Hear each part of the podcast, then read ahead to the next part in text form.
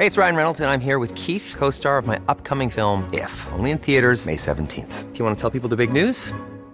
All right, I'll do it. Sign up now and you'll get unlimited for $15 a month in six months of Paramount Plus Essential Plan on us. Mintmobile.com slash switch. Upfront payment of $45 equivalent to $15 per month. Unlimited over 40 gigabytes per month. Face lower speeds. Videos at 480p. Active Mint customers by 531.24 get six months of Paramount Plus Essential Plan. Auto renews after six months. Offer ends May 31st, 2024. Separate Paramount Plus registration required. Terms and conditions apply if rated PG. Imagine the softest sheets you've ever felt. Now imagine them getting even softer over time. That's what you'll feel with Bowl and Branch's organic cotton sheets. In a recent customer survey, 96% replied that Bowl and Branch sheets get softer with every wash. Start getting your best night's sleep in these sheets that get softer and softer for years to come. Try their sheets with a 30-night guarantee. Plus, get 15% off your first order at bowlandbranch.com. Code BUTTERY. Exclusions apply. See site for details.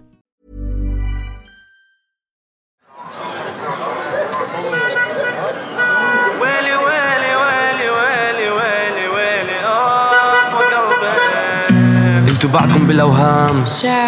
وأنا ببني بالأحلام. كل شي عندكم لبعدين. شوف وأنا وين. أنتوا بعدكم بالأوهام. وأنا ببني بالأحلام. كل شي عندكم لبعدين. شوف وأنا وين. One, two, three in a thousand ways. I'm lost in a maze. Alireza Akhondi, riksdagsledamot Centerpartiet som berättar om sin mycket svåra barndom som maskrosbarn. Hur blir man egentligen politiskt engagerad och hur bemöter man skeptism om en svenskhet i talarstolen i riksdagen? So one, two, three, and don't be shy. Come shout out my name. Shout out my name. Shout out my name. Shout out my name. Shout out my name. Shout out my name. Shout out my name. Just shout out my name. Shout out my name.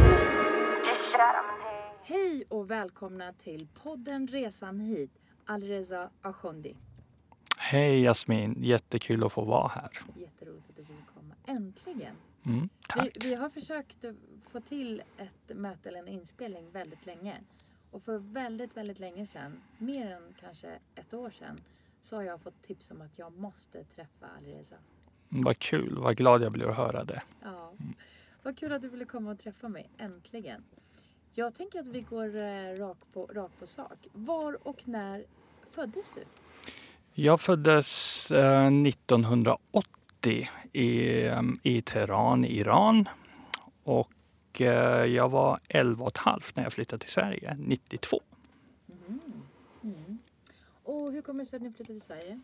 Ja, alltså vi, vi är nog så kallade ekonomiska migranter eh, snarare än politiska. Eh, Iran och Irakkriget var ju slut när pappa flyttade till Sverige 89. Och ehm, eh, ja, så det var mer och mer för att eh, mamma och pappa önskade ge oss ett bättre liv. Och det var nog därför de flyttade. Och syskon? Jag har en bror eh, som är 36, två år yngre. Eh, han är civilingenjör från KTH och sen har jag en, sån. en son, precis som du. eh, och så har jag en syster, halvsyster från pappas sida. Hon är 23 och har precis tagit psykologexamen på Karolinska institutet. Är det ryktet att eh, alla iranier är väldigt välutbildade? Vad tror du det kommer ifrån? Jag tror att det finns ett driv eh, hos eh, många av oss som har Irans påbrå. Och det här inre drivet kan vara något så fantastiskt för att det hjälper oss att uppnå saker som kanske inte ter sig möjliga vid första anblicket. Men den här drivet, den här glöden, inre glöden kan ju också vara destruktiv om man inte hittar sätt att balansera. Um, någonting som jag själv brottas med är ju den här känslan, vad är good enough? När har man uppnått tillräckligt? Så du menar att den här drivet kan också vara ett press? Absolut. Och det kan ju bryta ner en eh, om man inte lär sig att hantera det på, på ett bra sätt. Någon sa till mig, eh, eller uttryckte det att det här eh, drivet eller press är också en skuld. Att det grundar sig i en eh, skuldkänsla som vi, eh, om vi nu ska kalla oss andra generationen invandrare, eh, har gentemot våra föräldrar. Och jag har tänkt jättemycket på det här sedan jag hörde det första gången. Inte att jag inte visste om det, men när någon annan säger det högt, eh, en etnisk svensk, eh, så så har jag tänkt jättemycket på det. Tror du att det ligger någon sanning i det? Det kan det absolut göra. Eh, Jag minns min första skoldag i Iran. Ehm, eh, Och då var jag ju, eh, precis som alla andra iranier, så, så ändrade ju föräldrarna födelsedatum så att man skulle kunna gå ett år tidigare. Ehm, Och då minns jag läraren, det första han sa, att ni ska alltid jämföra er med de som är bäst. Och jag vet inte vad jag tycker om det. För jag tycker, att, jag tycker i grunden inte att man ska ställa sådana krav på barn. Men vad jag vill säga är att, att vi är nog alla formade av, av, av det barndom eh, liksom som, som vi har växt upp i. Och den kontext och den samhällsstruktur som fanns då. Så är det klart att, att Ehm, det har både hjälpt oss framåt men eh, jag tror nog att, att vi är många som brottas med oss själva och den här känslan av tillräcklighet. Mm. På ett sätt kan det ju vara... På ett sätt så ligger ju sanning i det. Det är klart man inte ska jämföra sig med den sämsta. För då är man ju alltid bra. Då kommer man inte försöka något mer. Enkel, enkel kalkyl. Eh, men samtidigt om man alltid jämför sig med de bästa så är man aldrig heller good enough. Som du var Precis. inne på. Precis. Så det, det är lite Mm. dubbelt. Ja, ja absolut. absolut. Intressant. Mm. Hur kom det sig att det blev Sverige? Var det slump eller var det... Eh, Min moster eh, fanns i Sverige Eh, och så det var nog därför som det blev Sverige. Mm. Och vilken stad kom ni till? Vi kom... Vi, vi hade uppehållstillstånd, jag och min bror och mamma, när vi kom. Eh, och eh, då um, kom vi till Köpenhamn och så åkte båt då över till Malmö. Da, var där några dagar och så hamnade vi i Karlskoga. Jaha. Mm. Oj, där har jag varit. Ja, en liten stad. Världens minsta, inte världens, men en mindre ort kan man säga. Mm, absolut. Så ni hamnade i Karlskoga. Hur länge var ni kvar där? två och ett halvt år och det var ju liksom eh, väldigt tuffa år för vi var ju bland den första flyktinggruppen som kom eh, till det. Och så att det uppstod en hel del kulturkrockar och för mig Som till personligen Ja, alltså jag, jag blev ju, ehm, jag hade det ju extra jobbigt. Jag blev ju mobbad i skolan under de här två och ett halvt åren. Och, eh, liksom på grund av mitt namn och liksom, ja. Så att, eh, det var en, eh, en tuff period måste jag ärligt säga. When you hear him call my name, just better believe that I got gay. Shout out hey, just shout out hey. Shout out hey, just shout out hey name. Så det var ganska tufft att vara en av de första. Jag tror inte Karlskoga är känd för att ha jättemånga än idag. Är de det? Vet du det? Jag vet inte. Eh, nu finns det ju ett nationellt fördelningssystem av, de mottagna så att det är klart att det finns eh, en grupp där. Men eh, vi kom ju 92 eh, och sen kom ju då flyktingar från forna Jugoslavien också. Just det. Det kan ju vara dubbelt att vara de enda. Man kan också kanske få... Jag hade en gäst som berättade, Mariam, som berättade att de hade hamnat i Malung. Men hon menade också att visst, det var litet, det var liksom, alla kände alla. Men det gjorde att det blev liksom lite, jag ska inte säga exotiskt för det sa hon inte. Men eh, det var lättare för dem att lära känna andra svenskar. För att de var de enda nästan. Eh, så det kan ju vara ett plus än att hamna i en storstad. För då hamnar man i ett område där man inte har den här eh, kontakten med etnisk svenskar och så vidare. Tror du att det var positivt? Eh, För min del så var det inte positivt eh, utan jag, eh, jag hade det tufft under de här två och ett halvt åren som vi var där. Men liksom på det stora hela så tror jag att, att, att du har helt rätt i sak. Att Mm.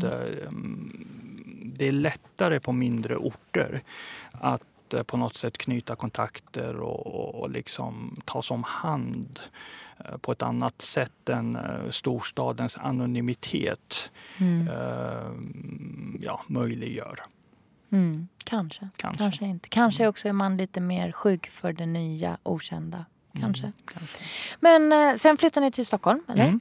Och så hamnade vi i Tensta. Tensta? Mm. Eh, och ehm, ja, ehm, jag minns min, när jag gick runt eh, i Tensta och eh, första dagen och såg jag ehm, kvinnor i burka och eh, så tänkte jag liksom, var har vi hamnat någonstans? Det var, det var, ju, det var en annorlunda upplevelse, Mm. liksom den här mångkulturen som finns i, i, i vissa områden. och så. Mm. Du gick i skola där också? Ja, Jag valde ju, för, för jag lärde mig svenska väldigt snabbt. Mm. Ehm, och eh, sen var jag ju hela tiden orolig att, att jag skulle liksom tappa, eh, tappa svenskan. Och så, så valde jag att gå i nian i, eh, i Kista. Mm. Eh, och eh, gymnasiet gick jag em, i Sollentuna på Mhm. Rudbecksskolan. Mm. Ja, Sollis. Du ser. Mm. vad kul. Och v- vad, te- vad, vad försiggå- försiggick i ditt huvud? Vad skulle du jobba med? Vad var det, vad var det du skulle göra? Jag vet inte. Alltså som... ehm, ehm, bra fråga. Jag tror inte att jag hade några utstakade framtidsmål. Mm. Ehm, det var väldigt mycket att, att liksom överleva här och nu. Jag, jag har ju haft en väldigt tuff uppväxt på många sätt och vis. En så kallad maskrosbarn i alla dess bemärkelser. Så att eh, det var mera en kamp ehm, än något annat skulle jag säga. Mm. Och vad blev det sen? Efter gymnasiet? Ja, det eh, blev nästan allt och inget. Ehm, jag hade svårt att bestämma mig vad jag ville bli Mm. eh, och eh, provade mycket olika typer av utbildningar. Läste fristående kurser fram och tillbaka och, och så hade jag liksom svårt att finna mig till ro. Och ehm, 2002, direkt efter valet, så hade jag ju sökt 601 jobb. Och jag, jag är en prydlig människa. Det är jag, väldigt många jobb. Jag, skra- jag skrattar Ja. lite nervöst nu. Så sparade de i en mapp eh, och eh, ett av de sista jobben var som politisk sekreterare för Centerpartiet i Södertälje. Och så tänkte jag för mig själv, ja men vad gör en sekreterare? Man kokar kaffe och sorterar papper. Ja, så jag söker. Och så blir jag kallad på intervju och så kommer jag dit och blir intervjuad av en riksdagsledamot och en, en, vår gruppledare, alltså gruppledaren för Centern där. Och så ställer de jättekonstiga frågor om värdegrund och, och den offentliga styrningen av den kommunala sektorn. Och jag, och jag och va? Och så frågar de, vad vet du om Centerpartiet? Jag bara, mm, ja, Vad visste du om Centerpartiet? ja, gamla inte- bondeförbundet. Okej, ja. Och sen sa jag, ja men det, ni hade väl någon episod på 30-talet, lite bruna i rötterna där och, och så. Eh, men där och då så var det någon som trodde på mig och såg en potential och gav mig en chans. Och det öppnade verkligen dörrarna till en värld som jag faktiskt inte visste fanns. Eh, sen har ju resan efter det inte gått eh, spikrakt utan det är klart att det har ju varit, livet är ju så att, att det är upp och nedgångar. Mm. Och vad sa du tjänsten hette? Politisk sekreterare. Och du trodde det var att koka kaffe? Ja, och det var betydligt mer avancerat Och vad, vad var det det innebar på riktigt? För Det- oss som inte kan eh, alla politiska begrepp. Ja, det innebar ehm, att, att man är med och formar politiken Mm. eh, i den kommunen eller regionen eller på riksdagen. Mm. Man har väldigt mycket inflytande. Eh, Så att de här politiska tjänstemännen, det är ju makthavare Mm. eh, på många sätt. Så jag skrev ju många debattartiklar. Ehm, Jag hamnade ju, min första arbetsvecka hamnade jag i, i, i debatt med Mona Sahlin som var integrationsminister. Jag var med i tv, radio, tidningen. Så att det var ju liksom verkligen, Ja. ehm, verkligen, verkligen spännande. Det ska jag berätta något roligt. Det var, det var liksom i vuxen ålder jag fattade också att ordet sekreterare i politiken är inte att koka kaffe. Nej. Så det var något möte jag skulle ha och då säger de, ja men då får du träffa Ah, jag kommer inte ihåg exakt nu, men en politiker säger, jag bara, nej, jag vill inte träffa sekreteraren, jag vill träffa the person. De bara, nej, alltså du får träffa sekreteraren. Det här, och så var det någon som bara, du, det här är liksom högst du kan komma. Nej. Jag bara, nej men sekreterare för mig, någon som kokar kaffe och typ eh, sköter bokningar och hämtar kemtvätt. Bara, nej, nej, nej, inte i Det är politiken. sekreterarna du ska träffa. Så det är sekreterarna du ska träffa. Det är faktiskt ganska roligt. Vad kul. Och det här var i Södertälje. Mm. Eh, Södertälje är ju söder om Stockholm och är en väldigt, eh, eh, vad ska man säga, mm, invandratät område. Mm. Eh, som eh, kämpar med vissa saker. Eh, som arbetslöshet. Mm. Eh, vet jag mm, faktiskt. Eh, berätta lite om den kommunen och den... Hur länge var du kvar där förresten? Jag var där tre och ett halvt år, jobbade på deltid Mm. Eh, och så pluggade jag och så körde jag taxi. Eh, Mhm. Så att jag gjorde alla tre sakerna samtidigt. Eh, och eh, Södertälje är en jättefin kommun. Kontrasternas kommun på många sätt och vis. För Mm. att vi har ju två multinationella företag där, AstraZeneca och Scania. Just det. Så att eh, arbetsmarknad och närheten till Stockholm gör ju då att, att arbetsmarknadsområdet är ju stark. Men det är en stad som också brottas med eh, ja, misstro och eh, det är klart att, att Södertälje var en av de första kommunerna där man hade två främlingsfientliga partier. Både Sverigedemokraterna men också Nationaldemokraterna Mm. som hade ett fäste där. Och de är också den kommun som har tagit emot då eh, från Irak flest antal immigranter, eller irakiska än vad hela, hjälp mig nu. Vad var den siffran blev ganska liksom... Jag tror det var USA och Kanada tillsammans. Nå- Något sånt eh, vill jag minnas. Och nu många år senare, vad, vad har varit effekten? Är det en svår fråga kanske? Det är kanske är en jättestor fråga. För mig som ehm, ser ehm, den enorma potential som finns i mångkultur eh, och öppenhet. eh, jag ser det som en styrka. Ehm, för att väldigt många ja, bland dem som sökte sig till Södertälje och Sverige, det, det finns ju många framgångssagor. Mm. Jag är inte naiv. Jag vet också att, att det finns problem som följer med i invandringens spår. Men jag eh, vill hellre se och lyfta den potential och den styrka som mångkulturalismen eh, för med sig för ett land, för ett samhälle. Mm. Anna-Lisa, jag måste ju... Nu passar min, en av mina grundfrågor väldigt bra här. Integration. Mm. Vad är det för dig? Och vems ansvar är det? Och när är man egentligen integrerad i Sverige? Du ställer väldigt svåra frågor. Eh, Jag har jobbat som integrationschef eh, och haft eh, Jag ställer det till alla mina kunder, äh, kunder säger jag, mina gäster. Jag förstår. Jag har jobbat som integrationschef Mm. i kommunal förvaltning och det är klart att ehm, det är ju frågor ehm, som man kan tolka på lite olika sätt. Absolut. Men jag Din tycker det- tolkning. Det viktiga är att, att vi börjar skilja på integration och assimilering. Det, det är två begrepp som för vissa betyder samma sak men där jag gör stor distinktion mellan integration och assimilering.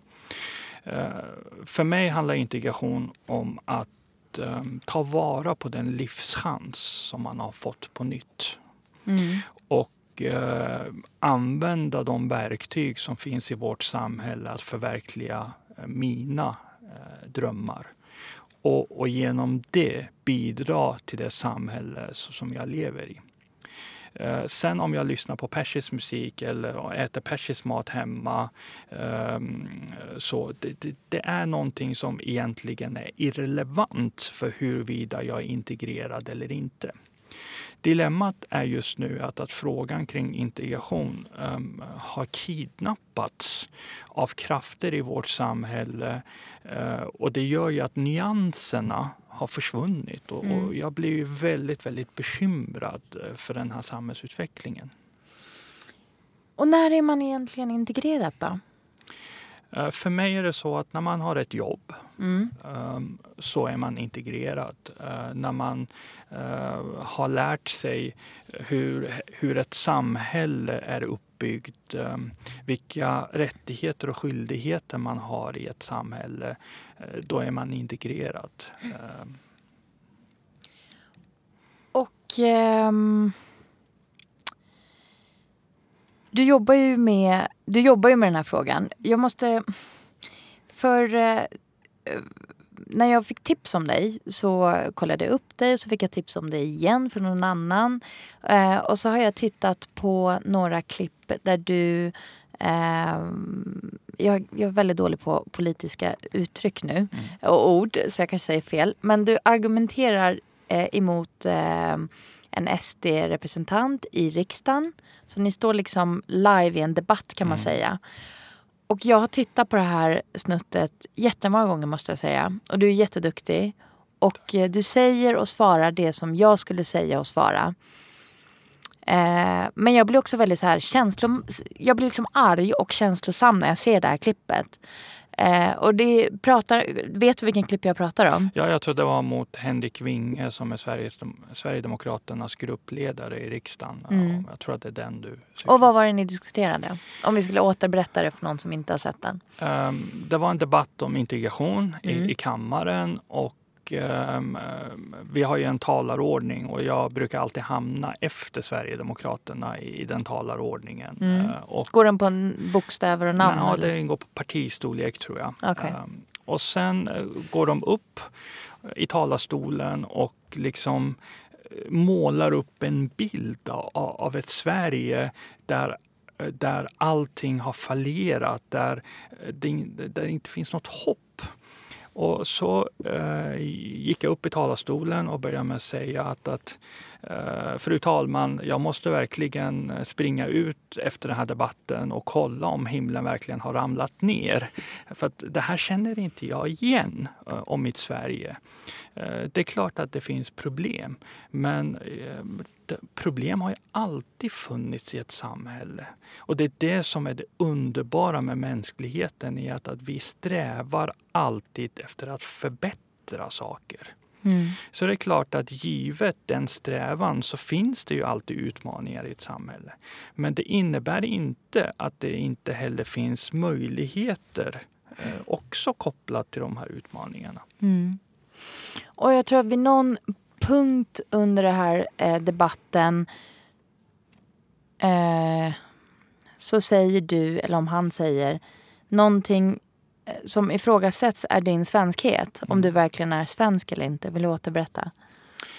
Ja, alltså jag tror att, och det är det som är eh, dilemmat med Sverigedemokraterna, är ju att, att, eh, att eh, för dem så Problemet med dem är inte alltid vad de säger. Problemet är vad de väljer att liksom utelämna och inte säga. Eh, där, där, jag som, eh, där jag med utrikesbakgrund får på något sätt eh, slåss för att visa att jag är integrerad, att jag är tillräckligt svensk. Mm. Och det här kommer ju liksom eh, emellanåt, eh, både från Sverigedemokraterna men också ut i samhället. Eh, är det någon fras som jag hatar, det här är så här gör vi i Sverige. Mm. Eh, och eh, det gör mig ledsen på riktigt, eh, faktiskt. Jag tänkte precis fråga det. För jag blev ju arg, ledsen, allt möjligt. Men jag, är, jag tror att jag, jag har mycket mer känslorna utanpå. Kan du någonsin bli så där arg under en sån här deba- debatt? Eller när någon talar om oss, utrikesfödda, eller vad vi ska kalla oss. ehm, där du bara vill liksom gå dit och bara punch him. Nu vet jag att du inte är så men kan du någonsin liksom, kan du sitta och fantisera om att du håller ju ett lugn som är helt eh, beundransvärt. Ehm, kan du aldrig bli så jättearg och tappa, eh, åtminstone bara knyta, eller? Nävarna i det- fickan. Det är klart att, att eh, det är ju så att, att ibland så hör man argument um, eller påhopp som gör att man häpnar. Uh, både i debatter, via mejl, sms, sociala medier uh, så, um, så blir man ju kallad både för det ena och det andra. Mm.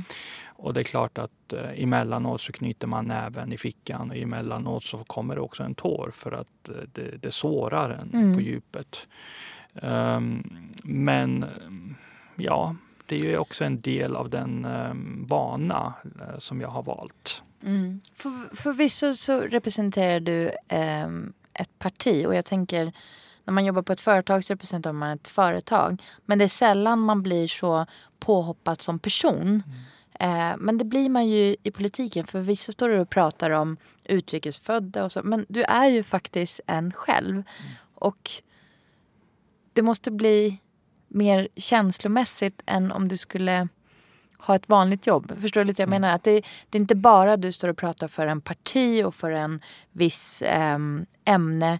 Det är ju, man har ju liksom sitt eget som, som ehm, sina egna referenser också. Förstår du lite vad, vad Ja, jag... Eh, det måste vara svårt att hålla, hålla isär det, om man nu ens kan hålla isär det. Ja, det är klart att eh, i, det här fallet så är också mitt engagemang och mitt jobb, eh, de är ganska sammanvävda. Mm. Och, och, det gör ju då att ehm, eh, att man, man måste liksom hålla tungan rätt i mun. Ehm, och eh, Eh, så handlar det också att, att försöka argumentera på ett sätt som gör att, att man ändå når fram. För att eh, det, det finns ju väldigt många som lyssnar och som ser saker som man inte tror. Eh, de- här debatterna i kammaren sänds ju i SVT Forum ofta Mm. och det är klart att det finns ju många människor som tittar. Och då På tror jag- dagtid, eller hur? Ja, på dagtid. Mm. Eh, Och så gäller det att, att man försöker argumentera för sin sak. Men jag tror att en sak som, som, som vi politiker borde bli bättre på är att, att, att låta glöden och engagemanget också lysa igenom. Eh, Så att, att det inte blir så att, att, ehm, att avståndet mellan eh, vanligt folk och politiker eh, li- liksom växer så att de känner ja, men jag känner inte igen argumentationen, jag känner inte igen retoriken, jag känner inte igen så. Så jag försöker verkligen låta min personlighet också komma fram. Men det är en delikat balansgång Mm. hela tiden. Jag tror inte vi har sagt vad du jobbar med. Så förvisso du är i samma parti som du startade i, Centerpartiet. Precis. Men vad gör du idag Alireza? Eh, Jag har ju fått förmånen att eh, väljas till det finaste som man kan väljas eh, i det här landet. Det är att, att representera folket i, i, i, i svenska riksdagen sedan september. Och det är ett förtroende eh, som, som, som är um, svår att också bära. För att man känner ju ansvaret och, och allvaret i, i det här, med det här för, förtroendet faktiskt. Och eh, vad, vad är din titel? Vad är riksdagsledamot Riksdagsledamot? Mm. och eh, jag har två utskottsplaceringar. Eh, det ena är ju, och det är det som är mitt primära, det är arbetsmarknadsutskottet. Så jag jobbar väldigt mycket nu med reformering av Arbetsförmedlingen, arbetsrätten, integrationsfrågorna, jämställdhetsfrågor. Sen finns jag också i civilutskottet. Där har jag inte så stor fokus, men där finns jag för att bevaka integrationsfrågor. Sen finns jag ju också eh, i talmannens jämställdhetsgrupp. Eh, just jämställdhetsfrågor är frågor som ligger mig väldigt, väldigt varmt om hjärtat. Eh, och senast igår så, så hade vi en arbetslunch tillsammans med en delegation från Armeniens eh, parlament och det är en ung demokrati. Eh, och det, där hade de ju flera kvinnliga riksdagsledamöter och eh, där vi berättade lite grann hur vi jobbar med jämställdhetsfrågor i, i riksdagen och, och så. Och eh, det blir spännande att kunna bidra till också en demokratisk utveckling också ett, ur ett jämställdhetsperspektiv i andra länder. Vad häftigt. Sitter man bara en viss eh, mandat va? Under liksom precis fyra år och så söker man ett nytt förtroende Mm. så efter det. Coolt. Ja, jag trodde inte att jag skulle vara riksdagsledamot. Det här är ingenting som, ehm, som har funnits i någon typ av liksom, plan. Nej. Utan eh, det blev så. Jag hamnade i politiken av en slump. Eh, och jag har ju eh, valt en helt annan väg än en, en del politiker gör. Jag har ju satsat väldigt mycket på min civila karriär har varit chef i civilsamhälle, har varit chef i offentlig sektor, har drivit eget företag eh, och ehm, så har jag också jobbat som arbetsmarknadsexpert. Så det, eh, det finns ju liksom väldigt mycket från mitt civila eh, som jag tar med mig in i politiken. Mm. Du sa att du har hamnat här lite av slump eller du har, ehm, det var inte planerat. Måste jag fråga, har du någonsin tänkt på det här? Om dina föräldrar inte hade flyttat till Sverige när du var 11 och ett halvt. Om du, vi, vi leker med tanken att du var kvar i Iran. Vad tror du du hade jobbat med då? Jättebra fråga. Har du tänkt på det Ehm, förut? ehm, jag har försökt att inte tänka på det. Vad då? då? Um, givet hur barndomen var. Mm. vi hade ju knappt mat. Ehm, och, I Sverige? Nej, ja, delvis också i Sverige. Jag minns Mm. ehm, när jag gick i nian och var på någon praoplats så tog jag liksom potatis från praoplatsen bara för att vi skulle ha något att äta. Det var en period som var liksom lite tufft även i Sverige. Mm. Men i Iran så, eh, så var vi ju liksom en, en fattig familj och eh, det är klart att med fattigdom så får man inte så många chanser. Speciellt i ett sa- samhälle som Iran där, där det inte finns skyddsnät som, som vi har i Sverige. Där, där man med utbildningsmöjligheter liksom, möjligheter, eh, får göra att, att eh, kan göra en, en, liksom en livsresa. Mm. Så jag har försökt att inte tänka på vad alternativet hade varit. Är jag... ehm, Millions of people have lost weight with personalized plans from Noom, like Evan, who can't stand salads and still lost 50 pounds. Salads, generally, for most people, are the easy button, right? For me, that wasn't an option. I never really was a salad guy. That's just not who I am. But Noom worked for me. Get your personalized plan today at Noom.com. Real Noom user compensated to provide their story. In four weeks, the typical Noom user can expect to lose one to two pounds per week. Individual results may vary. Imagine the softest sheets you've ever felt. Now imagine them getting even softer over time. That's what you'll feel with Bowl and Branch's organic cotton sheets. In a recent customer survey, 96% replied that Bowl and Branch sheets get softer with every wash. Start getting your best night's sleep in these sheets that get softer and softer for years to come. Try their sheets with a 30-night guarantee. Plus, get 15% off your first order at bowlandbranch.com. Code BUTTERY. Exclusions apply. See site for details. Nice. Yeah. What you're hearing are the sounds of people everywhere putting on Bombas socks, underwear, and t-shirts made from absurdly soft materials that feel like plush clouds. Yeah, that plush. And the best part? For every item you purchase, Bombas donates another to someone facing homelessness. Bombas. Big comfort for everyone. Go to bombas.com slash ACAST and use code ACAST for 20% off your first purchase. That's bombas.com slash ACAST. Code ACAST. Gör jag fel om jag frågar... Om jag ställer frågan Mm. och om du skulle bara föreställa dig. Vad tror du att du skulle jobba med eller göra idag om du fortfarande var kvar i Iran? Med den bakgrunden som du beskriver. Ehm, Tror du att du var politisk? Eh, engagerad? det tror jag inte. Nej. Iran är ju en diktatur. Ja. Och ehm, det är klart att eh, nej, det tror jag inte. Utan jag hade nog ehm, eh, hankat mig fram ehm, så på något sätt. Eh, sen tror jag ju att, att ehm, jag är ju en driven person. Eh, och det gör ju då att, att jag hade nog gjort det bästa som jag hade kunnat göra med de förutsättningar som fanns där. Mm.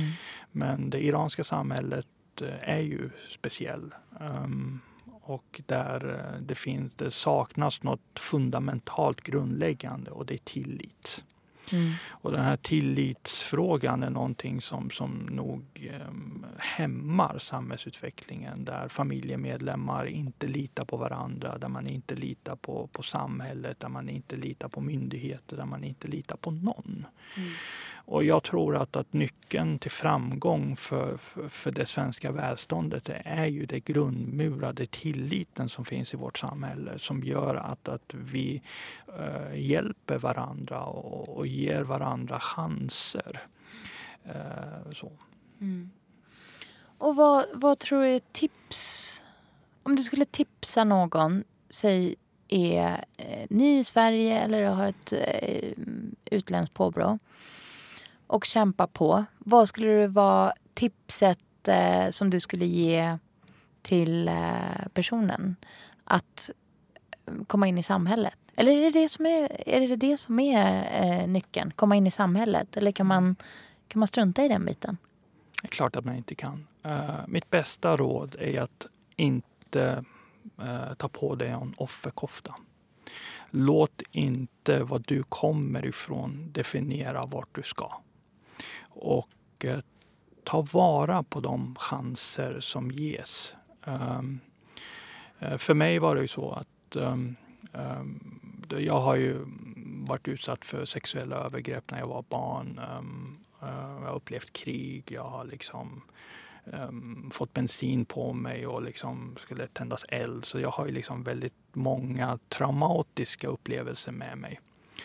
Uh, men det är ingenting som jag låter tynga mig utan jag försöker ta de här erfarenheterna, hur smärtsamma de än har varit, är att använda dem till min styrka. Och, och, och, det är det som, som jag vill skicka med till er som lyssnar. Eh, är ju att um, kämpa. Tro på, på dig själv. Och um, låt aldrig någon definiera vem du är. Så. Mycket bra sagt. Det ska jag ta med mig. Tack. Tack. Eh, jag måste fråga om framtiden och framtidsplaner. Vad, kom, vad tror du att vi kommer se dig, höra dig, hitta dig om eh, fyra år sa du att du har den här tjänsten. Säg tio år då. Tänk om man hade en spåkula. Skulle du titta i den då? Uh, nej. Nej. Uh, kanske inte. Troligen inte. Uh, en del det skulle vara av... så ospännande. Det är så ospännande. Uh, för någon vecka sedan eller två så visste jag inte att jag skulle sitta här och prata med dig. Nej. uh, och jag är väldigt glad att ha fått den här möjligheten. Um, så att jag tror att, att charmen med livet är att, att inte det är bra att ha ambitioner, det är bra att ha mål. Men eh, stirrar man för blint så kan man också gå miste om andra saker längs resans gång. Så jag vet inte vad jag gör om tio år. Men, Tror du du är kvar i politiken? För mig är politik inget yrke utan det, det är ett engagemang. Och eh, jag ser farhågor med att eh, hänga kvar för länge i politiken. Utan jag tror att, att, att det är viktigt att um, man, um, man också har en förankring liksom, i arbetslivet och så. Så att jag kommer nog inte bli en um, politiker. Eh, jag är bara 38, jag ska ju jobba 40 år till. Eh, är det närmaste chef, nu kan jag så dum fråga, är det Annie Lööf? Ja, det är klart. Det är så? Ja. Vad roligt. Jag tycker hon är helt fantastisk. Jag får hälsa henne. Absolut. Jag tycker hon att hon, är, är, hon är en förebild vad det gäller kvinnlig, kvinnlig ledarskap. Mm. Känner inte henne, har aldrig träffat henne, jag tror hon tror jag. Men du får gärna hälsa det, att bilden av henne är väldigt... Mm. Och den svängen som eh, valet tog i höstas tack Mm. vare henne tycker jag var... ehm, nu försöker jag vara inte politisk och inte religiös i podden. Men eh, det här kommer från hjärtat. Eh, jag tycker att hon var, det var beundransvärt. Mm. Det var det. Ja, vi, vi gjorde ju en, ett historiskt vägval i Sverige mm. um, som skiljer sig från vad våra grannländer uh, har gjort. Mm. Och um, Annis ledarskap under den här jättesvåra processen um, uh, var beundransvärt. Där, Eh, vi har i vårt parti en, en, en, kultur där, där vi var och en av oss är delaktiga och, och bidrar till, till, till debatten. Så det är klart att Eh, i ett parti så, så, finns det lite olika uppfattningar om, om, om vilka vägval som, som kan tänkas vara de rätta. Men hon var väldigt inlyssnande eh, och gav alla möjligheten att framföra sina åsikter och för det ska hon ha en särskild eloge. Alltså alla inom partiet då? Absolut. Mm. Eh, det finns andra partier där det bara har varit ett fåtal personer som har varit involverade medan hela vår riksdagsgrupp Ehm, och partistyrelse.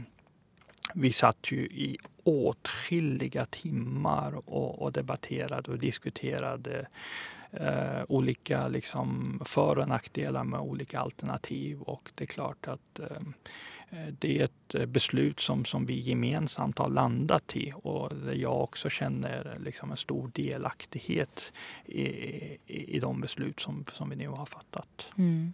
Häftigt. Eh, häftigt att kunna känna sån stolthet över eh, den högsta i hierarkin mm. och att eh, hon har varit inlyssnande. Det är fantastiskt att höra. Mm. Den detaljen visste inte ens jag. Det kvinnligt ledarskap, mm. eh, absolut. Eh, förmågan att lyssna in och, eh, och så. Det finns många som skulle behöva eh, lära sig detta. Mm. Häftigt.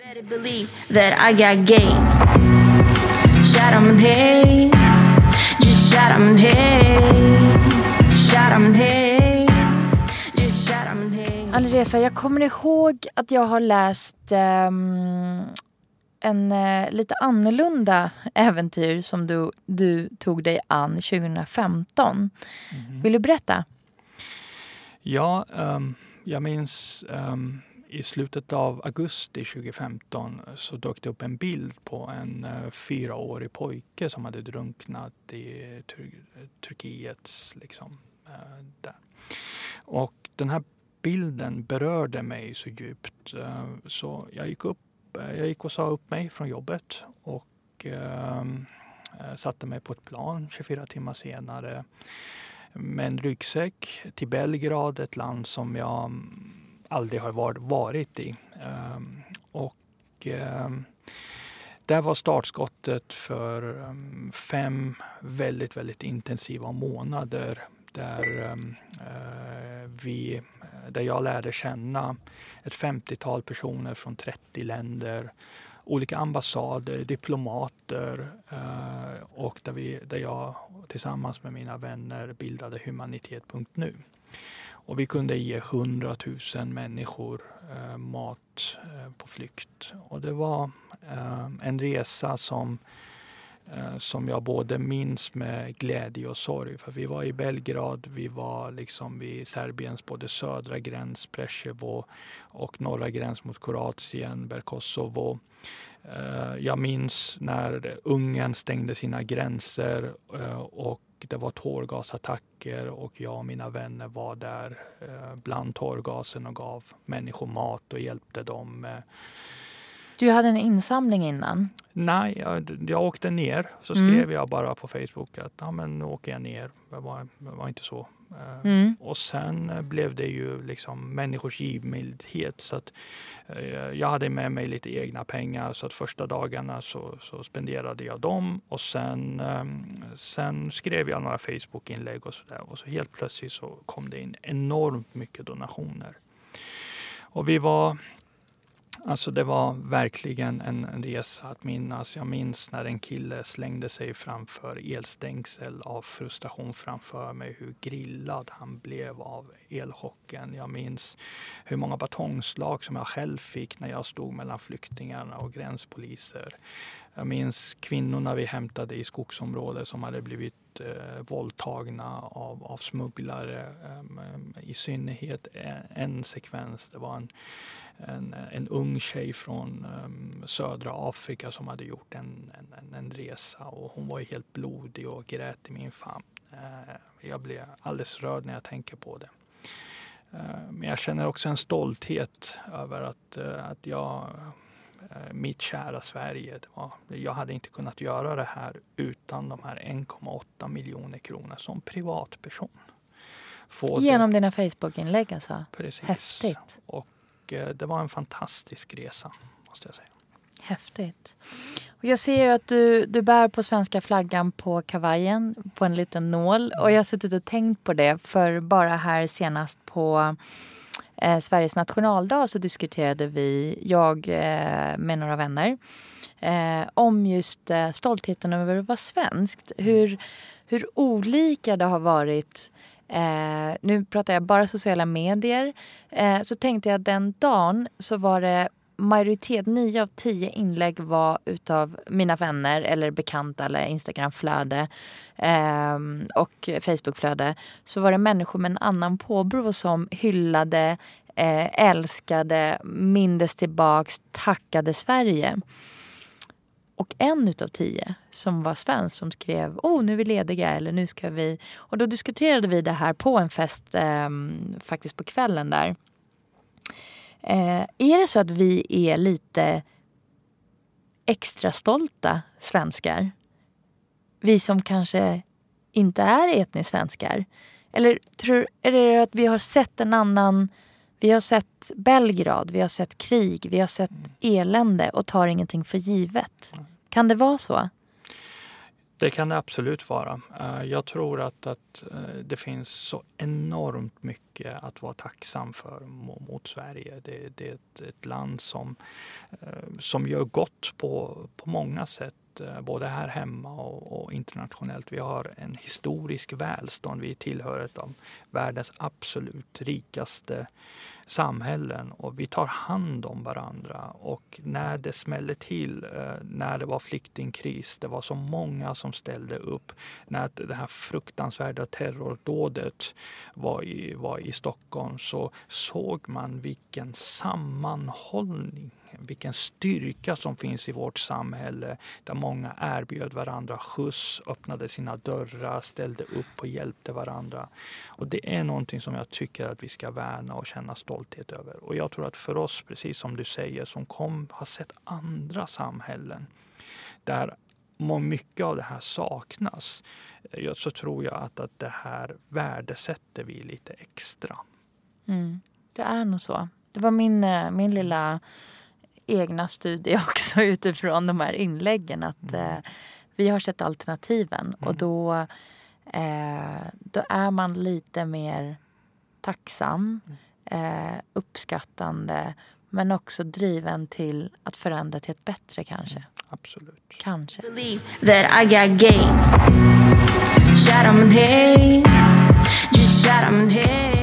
Arisa, vi börjar komma till eh, slutet av podden och jag har en sista fråga till dig. Mm. Vem tycker du jag ska träffa härnäst i podden Resan hit? Det finns många som... Du får säga många. Uh, som faktiskt har en väldigt intressant berättelse som jag tror på. Det finns en kvinna som heter Pega Afsharian. Hon var med och grundade Kompis Sverige. Uh, vi har Siavosh Derahti som um, uh, träffade Barack Obama och, och, och, och, har varit med i Forbes. Uh, hans engagemang kring att överbrygga uh, meningsskiljaktigheter mellan judar och muslimer. En, mm -hmm. en, mhm. en fantastiskt duktig, driven person. Um, i Centerpartiet så finns det Abir Al-Salani, vår mm, nya jag till. Jag känner. Europaparlamentariker. Eh, så att, att, eh, det finns absolut inte brist på, på drivna, kompetenta personer. Som, Ge mig två till då. Um, jag ser att du bubblar, det finns fler. Ja, det finns jättemånga. Uh, så, så att, men vi kan nöja oss med de tre så länge. Ja, mm. Vad häftigt. Alireza, det har varit en ära att ha dig här och jag hoppas att eh, jag får eh, ha kvar dig i min kontaktnät. För jag lär mig jättemycket av att bara lyssna på dig. Och ditt lugn ger, smittar av sig.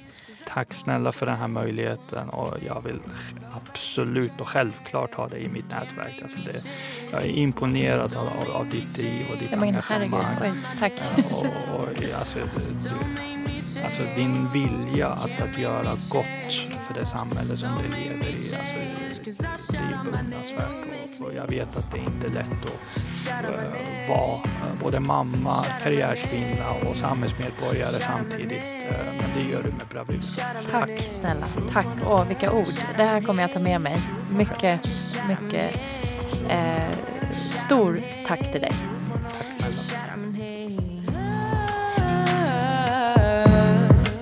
Shout out my name. Shout out my name. Shout out my name. Shoot for the way. Shout out my name. Shoot for the way. Shout out my name. Shoot for the way. Shout out my name. Shoot for the way. Just shout out my name.